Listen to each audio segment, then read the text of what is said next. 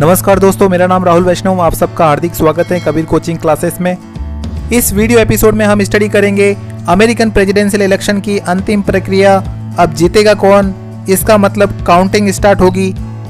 तो 14 दिसंबर को हर राज्य की राजधानी में इलेक्टोरल कॉलेज के मेंबर अपना वोट डाल देते हैं और राज्य की सरकार उन बैलेट बॉक्स को बंद करके, और ये सीक्रेट बॉक्स नहीं होता है, क्योंकि तभी तो मालूम चलेगा कि कौन सा व्यक्ति फैथलेस है। और कौन नहीं।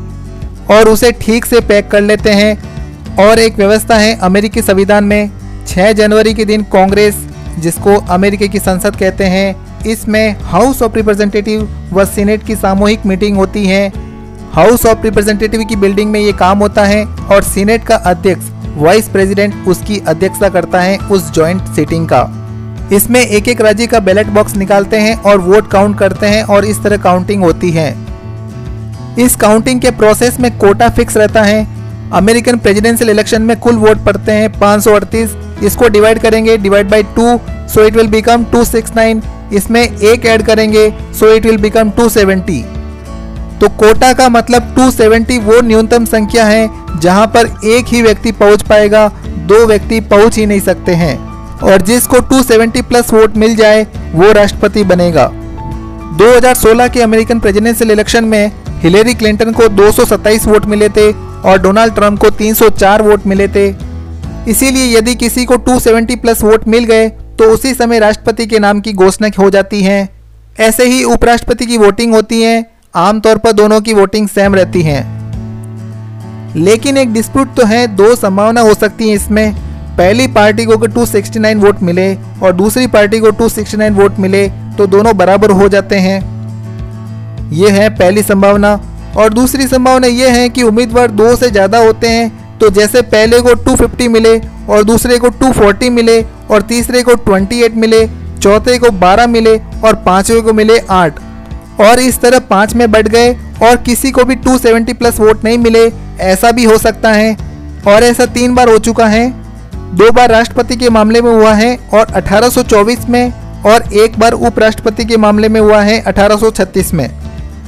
अगर ऐसा होता है तो कांग्रेस उसी समय अपने आप को एक सेशन में कन्वर्ट कर देगी। उसे कहते हैं कंटिजेंट इलेक्शन या आकस्मिक चुनाव।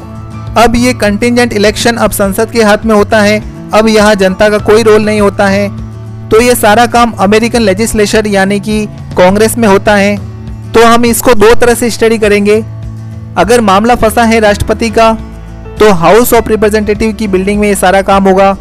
प्रेसिडेंट के मामले में जो हाईएस्ट तीन कैंडिडेट होते हैं उन पर हाउस ऑफ़ रिप्रेजेंटेटिव वोटिंग करता है।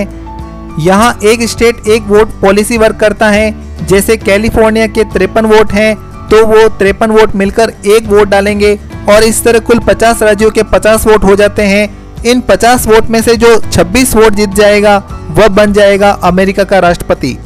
अगर तीन कैंडिडेट को क्रमशः 24, 20 और 6 वोट मिल गए तो क्या होगा? ऐसी स्थिति में संविधान क्या कहता है? अगर कांग्रेस राष्ट्रपति का चुनाव इस प्रक्रिया में नहीं कर पाती है तो अमेरिका के संविधान के अनुसार 4 मार्च के दिन वाइस प्रेसिडेंट प्रेसिडेंट हो जाएगा।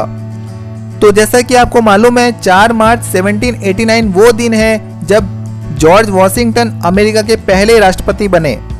अब देखिए, अगर मामला फंसता है उपराष्ट्रपति का तो सीनेट काम करती है। वाइस प्रेसिडेंट के मामले में जो हाईएस्ट दो कैंडिडेट होते हैं, उन पर सीनेट वोटिंग करता है। सीनेट में 100 मेंबर होते हैं तो 100 ही वोट होंगे। यहाँ कोई दिक्कत नहीं है, क्योंकि हर राज्य से एक ही वोट होता है और जो इक्यावन वोट प्राप्त कर लेगा, वो बन जाएगा वाइस प्रेसिडेंट। अगर इस प्रोसेस में प्रेसिडेंट नहीं बन पाया तो वाइस प्रेसिडेंट प्रेसिडेंट बन जाएगा और ये प्रेसिडेंट अपनी ओर से किसी व्यक्ति को वाइस प्रेसिडेंट नॉमिनेट करेगा।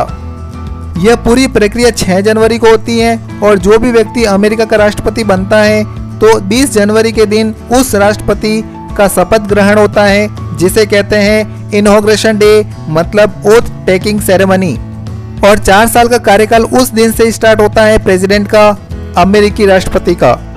So hope you enjoyed all the episode relating to American presidential election so, these episode can help you in various upcoming examination. So, thanks for watching video. So please like share and subscribe this video and don't forget to press the bell icon of my channel अगर आप इस channel पे नए हैं तो इस channel को subscribe करना ना भूले।